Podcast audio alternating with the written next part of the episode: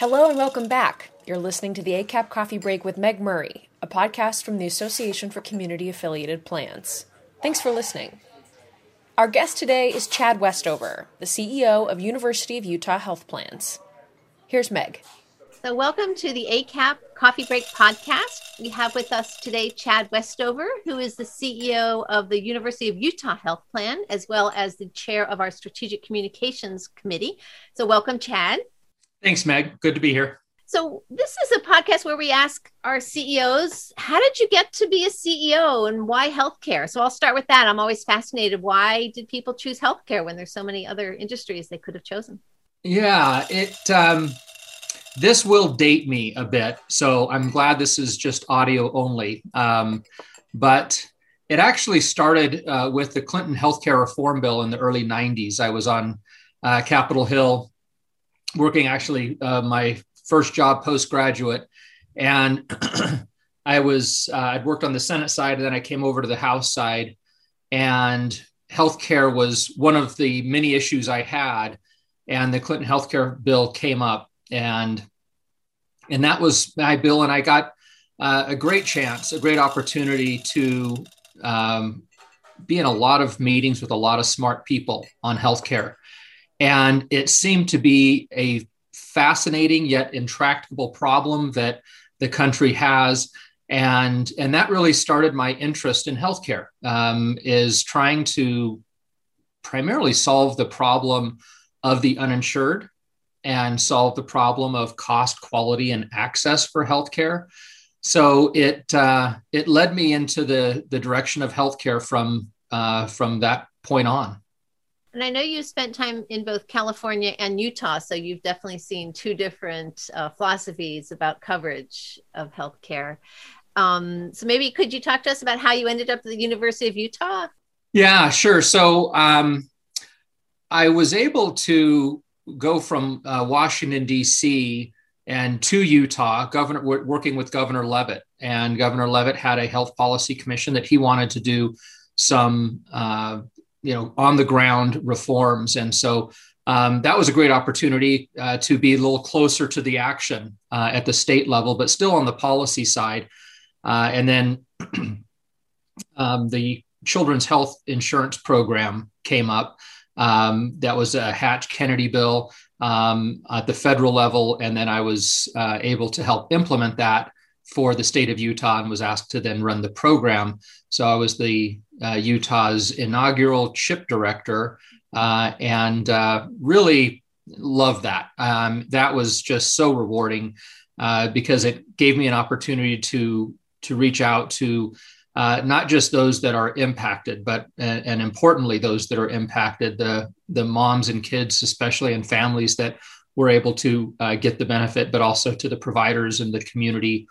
And so I did that for several years, and then went to California and worked in California for a health plan there, Wellpoint, that actually became Anthem, and then got a call from Molina. So I was with Molina in Utah for a few years, and then from there came to the University of Utah. So it's been somewhat full circle. I grew up in California, if anybody cares. So I kind of come ping pong back and forth, California to Utah, and have just really been fortunate along my career to work with great people and be able to feel like I'm doing something that is worthy of for those people that really need it. So, well, you mentioned working with great people, and certainly Secretary and Governor Leavitt is one of those that's done great work, and I really admire him. But can you talk to me about some of the other leaders that you've seen and how you've tried to emulate them in your work? Yeah, I mean, I think that thinking of Governor Leavitt for one is someone that just really walks the talk and has a true passion for what he does. And I really did look up to him as a mentor of ways to take policy into action, and then how to get progress on initiatives. It's not just about having a good idea. It's about taking that idea and making it effective. And I think Governor Leavitt did that. I worked on the Senate side with both parties at committee work, and that's really kind of what I take away is from the policy to the practice. How do we go from the one theory to the actual practice? And so, as you look at leadership styles and how people have tried to take good ideas and make them something valuable, I do look at those that are really looking for the benefit of not just the aggrandizement of oneself, but really what it means for the community at large. And there's just many stories, many examples. I was privy to working with some, just really great people and great leaders that really grounded me, I think, in the practicality of ideas and how to really motivate others to take hold and bring those to fruition. And those leadership skills are certainly really needed in a time like we've had in the last year with the COVID crisis. And I know, I think it was in the very beginning, maybe last spring, there was also an earthquake in Utah at the same time. So can you talk to us a little bit about how your plan handled these two disasters, one kind of chronic and ongoing and one that was more acute there with the earthquake? Yeah. As being from California, I recognized exactly what it was when the ground started to shake. And, there's always been a big one around the corner in Utah. There's a large fault in Utah as well. So, you never know what you're going to get. Everyone has their natural disasters, but yeah, it was fairly apocalyptic for, with COVID and then, the earthquakes. It rattled a lot of people, and a lot of our staff were, really disturbed by everything that was going on, because that was near the beginning of the epidemic and where people were having to switch locations. What I would say to kind of leadership during times of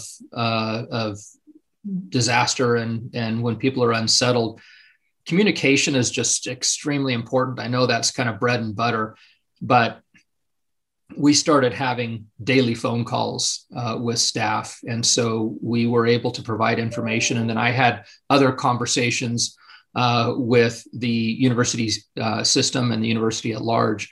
So I was able to bring that information on a daily basis to staff. And we obviously have lengthened that, but we still have those calls weekly now. And we will until the pandemic is really over. Because for lack of information, people get nervous. They may make up answers and spread that those answers, quote unquote answers, to others. And I think they just need to know that even if we don't have anything new to share, that we're taking things seriously and that we are able to give them the information that they need to at least make them feel comfortable. One of the things that we had to do on, it seemed like it was just in a matter of minutes or a matter of days, we had to go from an in-office setting to a remote office setting. And I don't know why, again, dating myself, I've been a bit old school along that telecommuting side. I've always been get in the office, roll up your sleeves and get to work. And I've been resistant to the telecommuting, full scale telecommuting, but we were forced into it, right? We went into within a week, I think we had 95% of our staff in a telecommuting remote situation. And we kept very close tabs on performance levels. And, I tell the staff all the time that, you've proved me wrong. I'm glad, but you've proved me wrong that as we come out of the pandemic, we'll be looking at, more flexible work environment because we can do it and we have done it. And I'm glad to be proven wrong. So I guess one thing in leadership styles is you need to adapt. And, I'm glad at least I'm humble enough to adapt to something where I thought I was right, but I was wrong. And, we can move forward and be, more effective. Well, I found too in leadership that letting people know that you were wrong lets them make mistakes and not be afraid of that. So I think that that's a great thing for a leader to be able to articulate. So as this ongoing COVID crisis continues and now maybe we're at the end of the beginning of the end with the vaccine rollout, what is your plan doing to help with the vaccine rollout and how's it going in Utah? Yeah, it's going well. We have, we're just starting on Monday with our 50 plus. Right now we're going 18 plus for those with underlying conditions. And so as a health plan, we are outreaching to members and community, not just our members, but members and the community. Being an academic center, I think people look to us with a little bit more resolve to say, what do we need to do? So as we know, the safety of the vaccines, it's very important that we get out there and make sure people are aware of the science behind the vaccines and what help it will do to the community and the safety of the vaccine. So, we've run into some, interesting theories of the vaccine that, kind of make you smile and chuckle, but it's a reality for some. And so we are in a very good position at the University of Utah to have great science behind us, have great researchers that lend a lot of credibility to the community and allow people to really balance what they may have heard as rumor with some of the science that we're able to put forward. So the University of Utah is in a very good position in the state to be able to maybe quash some of those rumors that are out there. Because of your link to the hospital system, are you able to make appointments for your beneficiaries, or how do you help them actually get the appointment? So it's going to be through, right now it's through the counties. So the county health departments where they live are administering the vaccine. Soon we'll be having appointments also through their physicians. So it's going to be twofold, whereas it started, and right now it's primarily through the counties. For health workers, they have been able to get them through the health systems. So the University of Utah provided the vaccines for their health workers, and the other health systems have done the same. But for the general population, it's being done through the county health departments. So it's a more centralized way than some of the other states. Yeah, but it will be through the physicians' offices down the road as well, but they're very aggressive. We're trying to make sure that, everyone that wants to get one can get one. Optional, obviously, but it's just we're really trying to make sure they understand the benefits and the science behind the vaccines. So one of the things we always end our podcast here at ACAP is asking what books you're reading. And we have a Goodreads list. You can friend ACAP on Goodreads. And we have lots of interesting both fiction and nonfiction books that people are reading. So what's on your nightstand? Well, I juggle, but what I'm enjoying most of is The Social Animal by David Brooks. So I don't know if I'm a groupie of David Brooks, but he's written The Road to Character and The Second Mountain, and then I'm in The Social Animal. And I guess as I think about books and what it means is the moderate voices. It sounds kind of odd, but the moderate voices kind of speak to me. I think we hear a lot from the extreme voices. It gets a lot of airtime on media, but I think these moderate voices tend to be the ones, in my view at least, that bring us to some practical solutions and bring us to where we eventually end up after all the hyperbole. We end up going. So this is more of a book about meaning or the meaning of our lives and how we interact with one another. And very interesting, great, a lot of studies that he cites. And I think just David Brooks has a way of taking taking the theory and helping us understand what it means to us. And so, I mean, I recommend all of his books, but that's the one I'm on right now.